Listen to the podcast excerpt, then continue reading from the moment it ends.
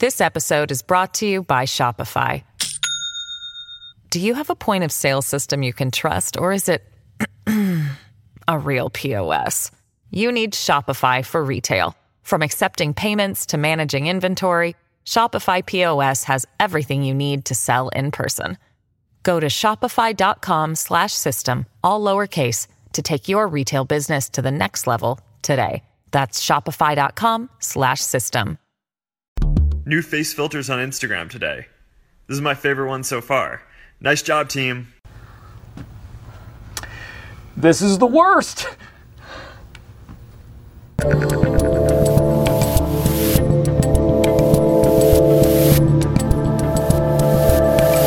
Right, people, that was humanoid billionaire Mark Zuckerberg. I'm regular human Dave Rubin. This is February 1st, 2024. We're live streaming on Rumble, YouTube, and locals. The name of the show is The Rubin Report. and our theme today uh, is about that Mark Zuckerberg guy because he was hauled in front of the Senate yesterday to be grilled on what Facebook is doing as it relates to content moderation and, and child porn and a whole bunch of other stuff. And it was frickin' circus. So why don't we just dive right in? Uh, here is Mark Zuckerberg uh, being asked by Senator Josh Hawley if there's any connection between young people using social media and having worse mental health. With so much of our lives spent on mobile devices and social media, it's important to look into the effects on teen mental health and well-being. I take this very seriously. Mental health is a complex issue, and the existing body of scientific work has not shown a causal link between using social media and young people having worse mental health outcomes. All right, so there is a big tech billionaire saying that the big tech stuff doesn't cause worse mental health for young people, and apparently he has a study to back him up. Uh, I thought it might be interesting to show you this from a Senate hearing back in 1994. Yes or no? Do you believe nicotine is not addictive? I believe nicotine is not addictive, yes. Mr. Johnston? Uh, Congressman, cigarettes and nicotine clearly do not meet the classic definitions of addiction. There is no We'll, intoxication. we'll take that as a no. And again, time is short. If you could just, I think each of you believe nicotine is not addictive. We just would like to have this for the record. I don't believe that nicotine or our products are addictive. See what we did there? Uh, let me start here because we're going to show you a couple other clips of, of Zuckerberg really getting grilled. Uh, Zuckerberg, you know, most of you have seen the movie The Social Network. People know the story. Kind of dorky kid, creates Facebook or sort of half steals it in essence because he wanted to pick up chicks at Harvard. It becomes this massive thing. He becomes this elite world power guy who appears to be a robot. He's socially awkward and, and kind of stilted in the way he speaks and the way he does human interactions. Uh, but it does fall on him at the end of the day. He is the CEO of Facebook, of Meta, that is what the company is called now. And it does fall on him. Uh, if the buck is to stop anywhere when bad things are happening on his platforms. And of course, it's not just Facebook, because Facebook now owns Instagram, and that seems to be really where particularly young girls, girls from about 11 to 17, are getting hooked, getting depressed, getting you know seeing un uh, uh, images that are not incongruent with the way they can actually look in real life, and that makes them feel worse, and getting bullied and sexually harassed, and all of those things. So I.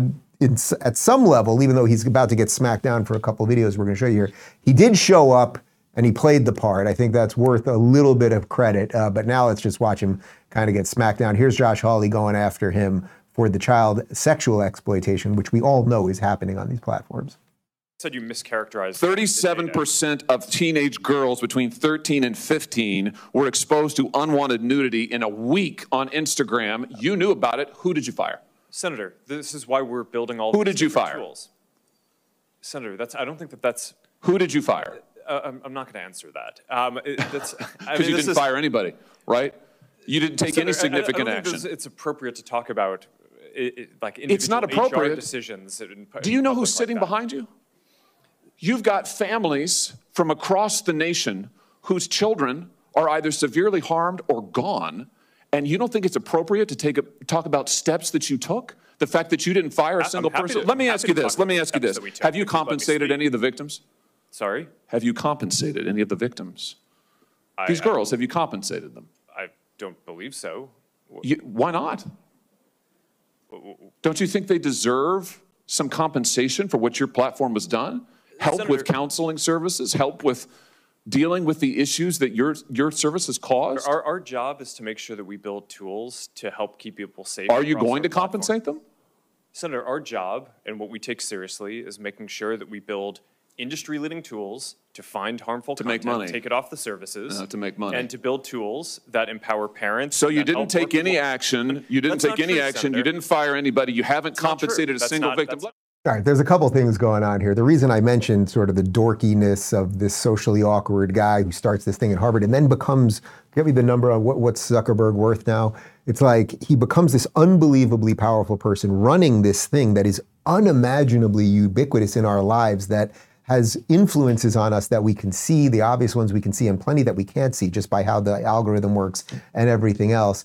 And it's like if you took that dorky kid from 20 years ago at Harvard and flash forward him in his life, and you were like, oh, you're going to have billions and billions of dollars and all this influence, and you're also basically going to be running a platform that is, as Hawley pointed out, showing 37% of girls, I think, what was it, 13 to 17, uh, unwanted nudity. It's like, man, there is a Faustian bargain there. He is worth, Zuckerberg, 141 billion dollars. So I think there's something in all of us that's like, oh, you see somebody that's got all that, and it's like watching him get kind of taken out to the shed. Is there's something oddly satisfying about it? There was also a weird answer there when he says, you know, it's our job to create tools to keep people safe, and Hawley's like, no, it's your job to make money. And of course, he, actually, that is his job. His job is to make money. The CEO of a car company, his job is not to keep everybody safe. That's a function of the job. It is to sell as many cars as possible, keep the board happy, so the shareholders are happy, especially if it's a, a public company. Um, should Zuckerberg maybe take, I don't know, he's got 141 bill. It's probably not all liquid. Could he take 500 mil and figure out ways to compensate some of the young women who have been hurt by some of this stuff? And by the way, it's not just girls, although they were mostly focusing on that. Probably could, uh, but as you guys know, most of these congressional hearings, they just kind of bring them in, they smack them around, and then nothing really happens uh, in the in the real world. Although this was an interesting moment, Hawley was just going on and just not letting Zuckerberg off the hook, and they had some of the families of kids who have been exposed to porn, I think, who have committed suicide and, and just a bunch of awful things. Uh, and he basically forced Zuckerberg to get up and apologize to them right there. So let me ask you this. There's families of victims here today. Have you apologized to the victims? I- Would you like to do so now? Well- they're here. You're on national television. Would you like now to apologize to the victims who have been harmed by your product? Show them the pictures. Would you like to apologize for what you've done to these good people? I'm sorry for everything that you've all been through. It's terrible. No one should have to go through the things that your families have, have suffered. And this is why we invested so much and are going to continue doing industry-leading efforts to, uh, to make sure that no one has to go through the types of things that your families have had to suffer. So it's a bit of a struggle session there. You might say that's too heavy handed by Hawley. Zuckerberg did get up and do it. I hope he means it forthrightly that the tools that they've created on this platform, and his, his intention was to meet girls. Like that was why he created the Facebook. It was called the Facebook at the time. And then it just became this thing that everyone has on their phone. Although I don't have Facebook on my phone, pretty impressive. Um, I do have Instagram, sorry. Um, so he does that. And, uh, and you might go, all right, he didn't know exactly what he was creating. It became so much bigger. Nobody's perfect. No system is perfect. And I'm actually somewhat sympathetic to all of those points. But then it took a real turn. Ted Cruz got up there and he went after Zuckerberg for exactly how Facebook has sort of intentionally allowed children to see sexual material. Instagram also displayed the following warning screen to individuals who were searching for child abuse material. The, these results may contain images of child sexual abuse. And then you gave users two choices get resources or see results anyway. Mr. Zuckerberg, what the hell were you thinking?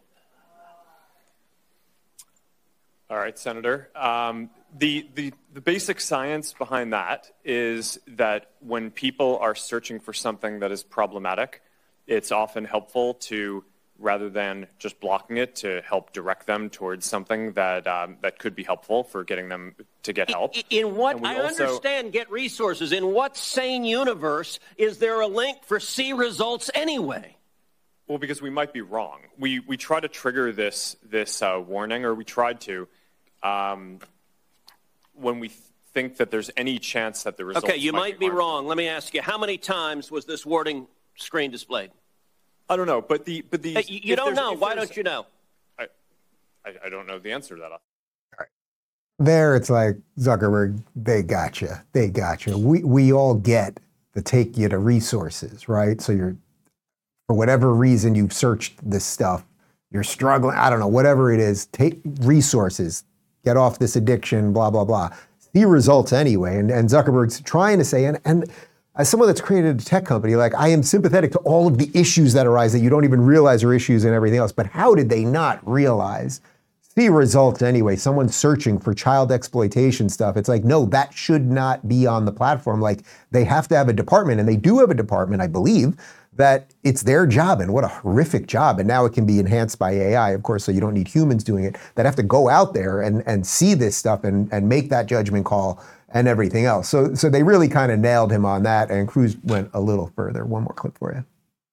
A potential pedophile clicking on, I'd like to see child porn. What did you do next when that happened? Senator, I, I think that an important piece of context here is that any context that we think is child Uh, sexual Mr. Zuckerberg, abuse, that's called a question. What did you do next when someone clicked, you may be getting child sexual abuse images, and they click, see results anyway? What was your next step? You said you might be wrong. Did anyone examine, was it in fact child sexual abuse material? Did anyone report that user? Did anyone go and try to protect that child? What did you do next? Senator, we take down anything that we think is sexual abuse material on the service, and we do. Did, did anyone report to- verify whether it was in fact child sexual abuse material? Senator, I don't know if, if every single search result we're following up on, but in, Did, did but you across report the, board- people who wanted it? Senator, do you want me to answer your question? Yeah, question? I want you to answer the question I'm asking. Did you report time to the speak, then. people who click see results anyway?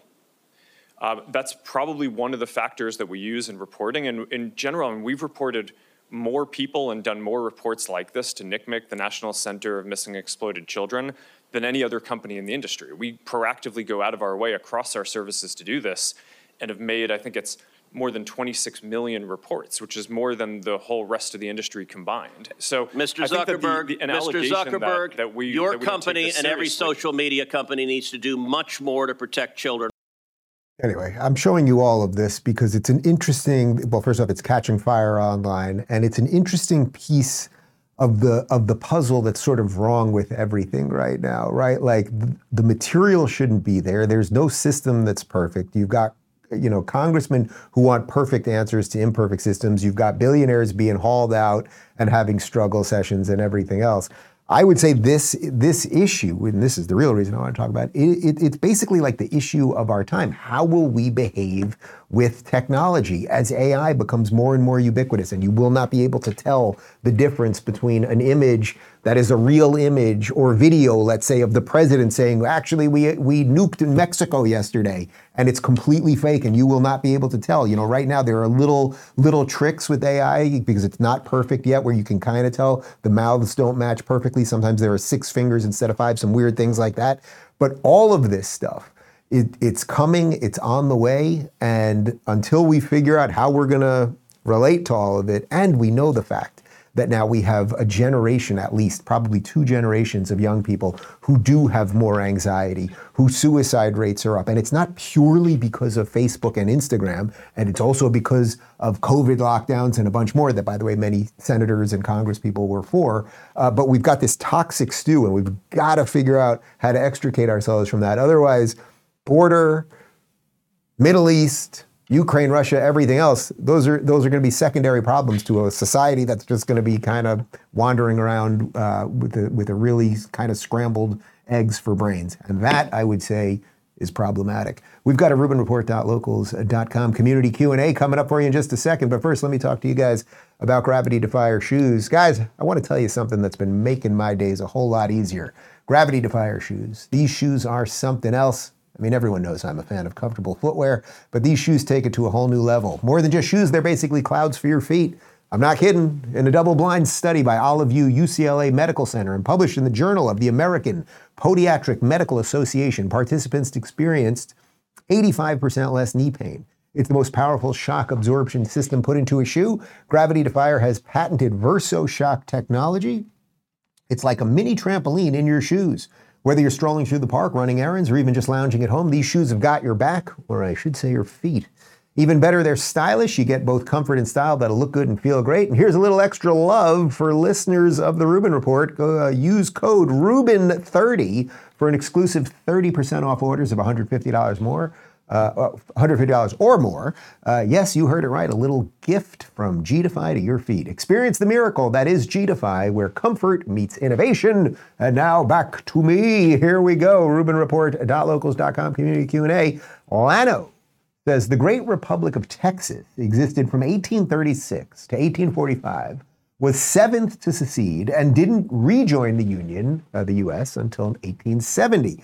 Legally, we can't secede, but did you know we can divide our state into five according to our Constitution? How deeply can you see the cleavage between red and blue states becoming ultimately? And did you think a house and do you think a house divided can stand? Is that true? Texas could split itself? Yes, I'm getting a yes on that. They're fact checking before I'm asking the questions. Texas can split itself into five states. Well, that would be quite interesting, right? If you had four red states and then wherever Austin is is the blue state. Well, that that would help in terms of senators. Um, wait, sorry. Was the question? Do I think secession will ever happen? Was that? So the question, though, was about this division between the red and blue states, which we're obviously talking about a lot, and I think has really escalated now into the mainstream. Like online people have been talking about this for quite some time. You all know about the mass migration from red to blue and very rarely from blue to red and all that stuff. Uh, but now, especially in light of the Supreme Court decision on the border, Texas sending the National Guard, 24 other Republican states going in on that. You can feel that this red blue thing, uh, it's going from just sort of like this like um, esoteric idea that people talk about to like there's something concrete really happening right now. Do I think a house divided can stand? You know, I've mentioned many times that what I think can happen ultimately is the red states sort of do have to go their own way. And by the way, they've been doing that. It is very, very different if you live in Florida than if you live in California, if you live in Texas or you live in New York. So states are doing their own things, which, which is exactly the way the Constitution was set up and the Federalist Papers and all those things. And that is good. Now, the, the more interesting part of the question is the second part can a house divided stand? At some point, if we keep going our separate ways, and if ultimately the federal government does not do its basic jobs like protect the border, and they just keep demanding more tax money from everybody, and they keep going on adventurous wars and all those things. At some point, there will be a mass movement, and you can feel it bubbling in Texas already. I would say to a lesser degree in Florida, but some other states as well. Like, why are we in this union? What is this union providing us? We are Texans. This is the we have plenty of land here and plenty of resources, and we've got oil and we've got land to grow food, and we have a set of values here, and, and we're going to run our own country. Like, that's not the craziest thing ever. Now, I would prefer that it didn't. And then I also fear that if the red states kind of do their own thing, the blue states will never let them go. If New York was like, you know what, we're seceding from the Union, Florida would be like, hell yeah. That was more of a Texas accent, but you get it.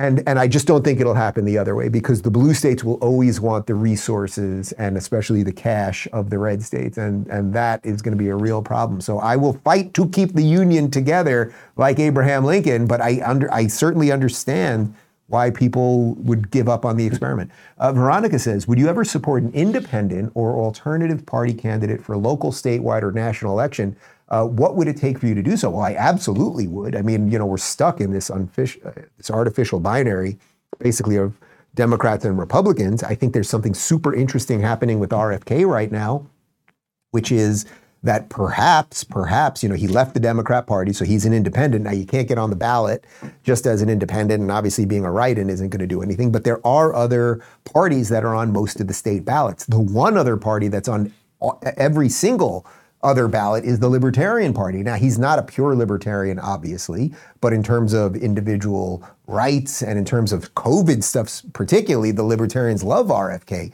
So why not, if you're RFK, just be like, hey, I'm, I'm just going to take over the party. Wouldn't that be something if he just he said it? They'd, they'd be insane to say no to him, right? The libertarians get check. What did what did what's her name get?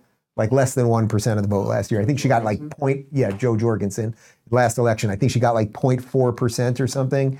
Um, and that was down a bit from what Gary Johnson had done uh, in 2016. So they never get any traction. They're they're kind of a circus of a party. But if he just went in and said, "I'm taking over," that would at least they would have to put some of their differences aside, which libertarians are oddly not good at, uh, and then you see where the chips fall. But if he does that, and now he's on all 50 states on all those ballots, the guy could get 25% of the of the electorate. And then the question is, where does that come from? On one hand, you could argue that's going to come more from Trump because that's that would be like you know the people that really just sort of hate Trump, but they've kind of had it with Biden, so the disaffected liberal, which is what RFK is. On the other hand, you could say he's going to take more from Biden because he left the Democrat Party and that's Biden's party. Jo Jorgensen did get about 1% of the vote. I mean, there's just simply no doubt he could 10x that and that would be real. Anyway, all that to be said, I absolutely would vote for an independent. I don't really, you know, what do I always tell you? I'm a Florida Republican, but not a national Republican. And give me, give me some good candidates who basically want the government out of our life and want some fiscal responsibility and just kind of, I don't know, we'll have roads and cops. That would be pretty good. Uh, Mitchell says, random thought. If Biden becomes even worse as a president and both the left and the right get mad enough to vote for the Republican candidate, has he then become the unifier that he professes to be? Well, that's an interesting question because you know, we played some clips yesterday of Joe Rogan talking about how insane everything's gotten on the left and he hasn't moved, and you've all heard that story before. And what I keep saying is there's this huge, huge swath of people. Russell Brand was talking about this with Tucker. There's this like whole thing happening right now where these people who have nothing to do with each other, who are not supposed to be in the same political party, are all at least waking up to the same stuff, in large part because of COVID. Now, it doesn't mean they're all going to vote the same way, but if basically everybody, and I do kind of feel this, like how many of you, how many of you out there right now, I would love to know the answer to this, please comment in locals, like know people that really think that Biden is not only doing a great job, but he, that he's really president, like meeting the buck stops with him, and this is all coming from him, and that he really should be running again right now. I don't know that I know anyone that really believes that. I do know Democrats. I know people that voted for Biden. They're all kind of like, yeah, this is pretty bad. And I think they realized uh, how bad it got, uh, particularly in these last couple of weeks with the border stuff. But now you see more of the videos of him breaking down mentally and wandering off and everything else. So wouldn't that be something? If it wasn't a uniting message on the right that brought everybody together, because Trump's not the best uniter, but it was actually the craziness of the left that brought everybody together, that would be something. This episode is brought to you by Shopify. Do you have a point of sale system you can trust, or is it a real POS? You need Shopify for retail. From accepting payments to managing inventory, Shopify POS has everything you need to sell in person. Go to shopify.com/system all lowercase to take your retail business to the next level today. That's shopify.com/system. Uh, Antoinette says, Do you remember meeting my nephew at your show? You called him Bahama something. Uh, oh, I think maybe I do. He had just recently had his red pill moment at that show. Uh, this weekend, we had a family gathering, and he was relentlessly trying to convince my The View watching mom and sister about the psyop they're falling for. You had a large part in him waking up. Uh, the ripple is growing. Just thought I would encourage you to keep up the good fight. I'm thrilled to hear that. I do remember. I don't remember. Oh, we have a picture even. Yes, I called him Tommy Bahama because that looks like a Tommy Bahama shirt. That's a shirt for a guy having a good time. You know what I mean? Nobody sees a guy in that shirt and like he's real stuff, you know, stuck up, you know, whatever. Uh, that's great to hear. I, I, love to hear that, and, and I hope that ripple continues. Uh, Eddie says, uh, with all the positive attention going towards uh, Texas Governor Greg Abbott. Your thoughts on him being Trump's VP? Uh, you secure Texas in 24 thoughts. I mean, it seems to me Texas, which you know a couple years ago had a weird little blue moment. People thought Beto uh, was going to become senator, and then Ted Cruz just narrowly beat him. But then, tech, you know, Beto got crushed in his governor race against Abbott. So it seems like Texas is solidly red right now. Like I don't think it's that close. So I don't know. That's why you would choose Abbott. You might choose Abbott uh, because he's a pretty good statesman and he is leading the front now with this with this situation related to the border. So there's something there. I mean, there's a couple other guys that I. The thing is, Trump needs to widen the net. So all, I see all of MAGA's like it's got to be Vivek, it's got to be Vivek, or it's got to be um, Kristi Noem up in South Dakota. You know, they want like the the red meat Kari Lake types, like just the MAGA, MAGA, MAGA. But that's not what you need with Trump. With Trump, you need someone that softens the edges, that that maybe brings in some more suburban women, et cetera. So I seriously do think there's still a chance it's going to be Nikki Haley because the base will do whatever Trump wants them to do. And if Nikki Haley, if she does decently, when by the time we get to South Carolina in a couple weeks, and then maybe she drops out after that, it's like she was Trump's UN ambassador, US ambassador to the UN, and did a fine job there. And it's like, oh, she will bring in some of these women. She's got, you know, you may not like her, but she's got some group of people that do, and those are the type of people that Trump needs. I'd say like more, more kind of like obvious ones that maybe aren't like hardcore insane MAGA, but like could widen it a little bit. Maybe, maybe a Rand Paul, but it's a little niche to do fully libertarian, so that's probably not going to be it. Ted Cruz would be nice. How about Marco Rubio? You take a guy from Florida who, you know, had presidential aspirations at some time. You want you guys want to throw in a name? Anyone want to throw in a name? You can't do Marco Rubio because they're both from Florida. I've been overridden by my own Tulsi. employee. Tulsi Gabbard, of course, th- that's the one that probably is the, is the most sort of like magical, right? Because you take an ex-Democrat congresswoman who clearly loves the country She's pretty, she's young. The, the, Democrats absolutely hate her. Hillary Clinton said she was a Russian asset, so she'd love to go off on the Democrats. Um, I think that th- that probably gets you some more of the female vote. She's a veteran. Um, that, that might be the one. Uh, all right, let's see what else. Conservative Chica says, with the push to make the United States a third world country well underway, what other languages are you going to teach the boys? Oh, man. Um, well, look, we, we, are in Miami, South Florida. There's a lot of Cubans and Venezuelans here and a mixed match of other people. So there's a lot of Spanish being spoken here. Um, sometimes the boys do call water agua at this point, which I think is from our housekeeper. Um, I guess, I mean, Spanish seems like the most obvious one. Chinese, probably not the worst thing. Like, I don't want the world to become more like China, but in terms of like which way the world is sort of going and being able to go to another land and speak their language and the opportunities that that could present, that would be pretty good. Phoenix speaks a little Chinese. Say something in Chinese for me. 对不起，我的中文不好，可是我觉得你很漂亮。Oh. Wow. And what, what was that? Rubin Report is the best show ever. I love working at the Rubin Report. Dave Rubin, best boss. What'd you say? What'd you say? I said that. no, but what was it? What you translate? No, I said sorry, my Mandarin is bad, but I think Brock is really pretty. Sorry, my Mandarin is bad, but I think Brock is really pretty. So you can see why I would want to speak uh, Chinese. Okay. Uh, Elizabeth says, if you had to teach a skill, what skill would you choose? Well, if it's skills that I that I actually have, I think probably public speaking would be the one. Like I think there's just some ways to get over some of, you know, people are so afraid. Seinfeld used to have a joke about that people's number one fear is public speaking, and their number two fear is death, which means that if you go to a funeral, you'd rather be in the coffin than giving the eulogy. And it's like, I, have never really understood that. I always was very com- comfortable in front of a crowd. Like, I feel like, especially if you have the mic, you have all of the power. When I was doing stand up, I like to get heckled because I was like, you're not, you're not going to beat me. So there are some ways to like just calmly do things and, and to know what you're saying and not be over scripted. And, you know, when I give talks, like, I usually don't spend much time thinking about what I'm going to do or have it up, you know, like really hardcore planned out. I kind of five minutes before I bullet a few things in my head, and I just kind of like I can just sort of see it. Like I want to get here, and if I'm here, then I'll get here, and then I'll get here, and then I'll get here, and then I just know where the end is going to be, and I go go from here to here. That's how I do it, and, and people seem to dig it and appreciate just someone that can go on stage and not look at notes. You know, I've been to a lot of conferences where guys get up there, podium, they're reading the entire time. You get up there other times, people dripping with sweat, people that are stammering and stuttering. And I think I could probably uh, teach a decent class on that. James says, uh, You have noted that the three deceased service members were all black.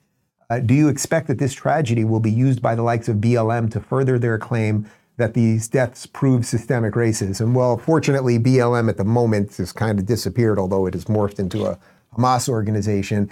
You know, there's a weird thing. So these these three servicemen, uh, two women actually, uh, but three service people die in, in this drone attack in Jordan. About 30 others injured. So there could be more deaths after that. The three that died happened to be black. And it puts everything, because everything is so racialized, it shouldn't matter if a service person dies, it shouldn't matter what skin color they are. But it was just like an interesting little piece of the puzzle that they happen to be black. It's a Democrat administration Now is Biden the Democrat going to escalate the war? Democrats are supposed to be against war, but now it's the Republican Party that seems to be more anti-war than Democrats. It just again, it shows that there's this just like crazy weird connection now of people that are seeing things a little outside just the traditional Republican and Democrat boxes.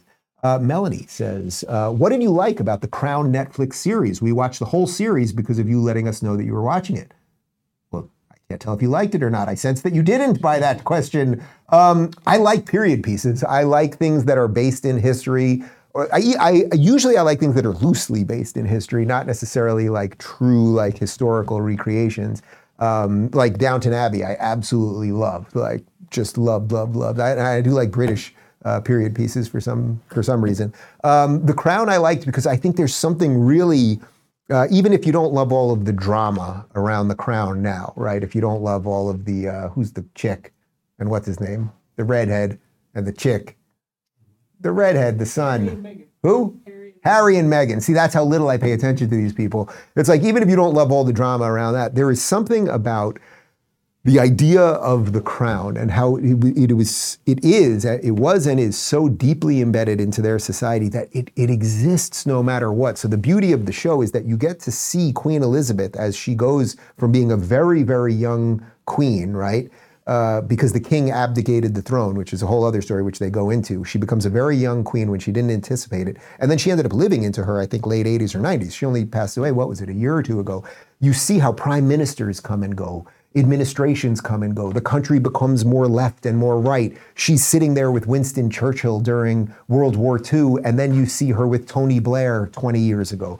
And how the, having something constant kind of keeps the country alive. And it's also like there's so much pomp and circumstance related to it. You can see the tension between these uber rich people who have everything and a country that sometimes could be in a recession or a depression, and yet still the, the many of the people still love the idea of the crown. Some of them hate it. How they how do they deal with, with modernizing? I mean, that was a, that's a constant uh, theme of the show. How do you modernize in a system that you believe should be eternal, that you don't want to destroy as you modernize it? So there's a, there's a lot of stuff there. I thought the acting was excellent. Like they clearly spent a ton of money. The Princess Diana stuff. They did a couple episodes on on when she died and the family's feelings before that and after and everything else. Yeah, I dug it. Did you like it? I can't tell. Families have a lot going on. Let OLLY help manage the mental load with new cognitive help supplements for everyone four and up, like delicious Lolly Focus Pops or Lolly Mellow Pops for kids. And for parents, try three new Brainy Chews to help you focus, chill out, or get energized. Find these cognitive health buddies for the whole fam at olly.com. That's O L L Y.com. These statements have not been evaluated by the Food and Drug Administration. This product is not intended to diagnose, treat, cure, or prevent any disease. Amy says if you could de wokeify one company, what would it be and why? I mean, the easy answer here is Disney, right? Like, they should not own so much stuff that our dreams are comprised of. They shouldn't own Marvel and Star Wars. It's too much, right? You want to, if you, de- it's a great argument for decentralization. Imagine if the, they were these companies or these products, these these um, these stories were decentralized. And then you had interesting people working on these on these projects. So they weren't hired because the Star Wars director wants to make men feel scared and the director of Marvel wants to show you that women are ruling the universe and that we have to push one story for boys and one story for girls and we're going to teach people about systemic racism while they're in a galaxy far far away so disney would be the company to de-wokeify i do think uh, and by the way um, just yesterday Florida, DeSantis won, like officially won all of his lawsuits against Disney. So it's like maybe Disney has some subtle turnaround, but you know, once woke gets into the system, it's pretty hard to get it out. Uh, Christine says, for Lent, can we give up the view and all things joy? Uh, well, I'm not Christian, but you know, it would be nice if for Lent, maybe for Lent, for, for the Lent, should we give up Joy Behar and Joy Reid on the show? Would that, all right, we're doing Rubin Report Lent. We will not, can I really commit to that? No view. No, not no view, just joy. How about Joy Behar? No Joy Behar and no Joy Reid for a month. It's a month. Yeah. You ask a lot of me, but I guess that's the point. That's the point. So yes, we will give up Joy Reid and Joy Behar for Lent. Our views are going to bottom out. Could be said. uh, Lloyd says, "What do you think of the possibility that print newspapers will cease to exist by the end of the decade? By the end of the decade, so you're giving them about six years." Um, Probably not completely, uh, like completely, completely gone. I think there's something about tangible something, and there'll be a certain amount of people of a certain age mostly my age and above that will always remember that, enjoy it. You know, it's funny. I don't I don't subscribe to a newspaper here at home, but when I'm on vacation, uh, especially when I'm going to the beach, I like having a newspaper. I'm not even reading for the serious news, but like there's just something about just having something you can pick up, put down. It's real. It's not this thing, so you're not seeing if you're getting texts and and phone calls and all that kind of stuff, and you're not on social media. Um, so I don't think they will completely go away, but they they are crumbling. I mean, Los Angeles Times, it was a big story last week. They laid off about 130 people. Um, clearly, people are are canceling subscriptions. They're obviously going more digital. Uh, but I one of my favorite things to do back in the day when New York City, when I was doing stand up, you could buy a New York Post for a quarter. When the days when you used to keep ch- change in your pocket, and I, they would always have the newsstands right by the subway, and I'd be riding the subway and just flipping through the New York Post, and it was easy to read. You could get a little bit of information and move on with your life. Samantha says, Dave, have you listened to Ben Shapiro's rap song with Tom MacDonald? And if so, what do you think about it? Well, as a matter of fact, Ben Shapiro is my guest on the show Monday. Monday. Uh, I interviewed him yesterday and we talked a bit about the rap. We played some of it. And, you know, look, rap is not my thing. You guys know I like all my musicians named Frank. Frank Sinatra, Frankie Valli. Give me one more Frank. Uh, I don't have particular feelings about Frank Ocean, but he fit. So um, I, am not a rap guy. It's kind of funny because Ben Ben is obviously not a rap guy too, which is sort of how this whole thing uh, came together. But the fact that it's the number one uh, song on all of iTunes really does tell you something about culture or about how people get music or something like that. Uh, speaking of people in studio, we had Dr. Drew, my old Californian friend who I told to leave, and now he realizes I was right. He was right here in studio. Part one is up right now. Full thing is up on locals already. New Twitter account on X at Rubin Report Show if you want to get show clips. And we leave you with Hunter Biden being a creep. Goodbye.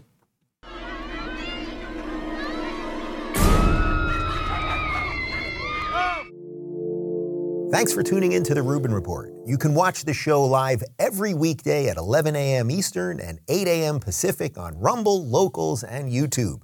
Don't forget to rate, review, share, and subscribe to this podcast. And you can join me for the post-game wrap-up every day after the show at rubinreport.locals.com.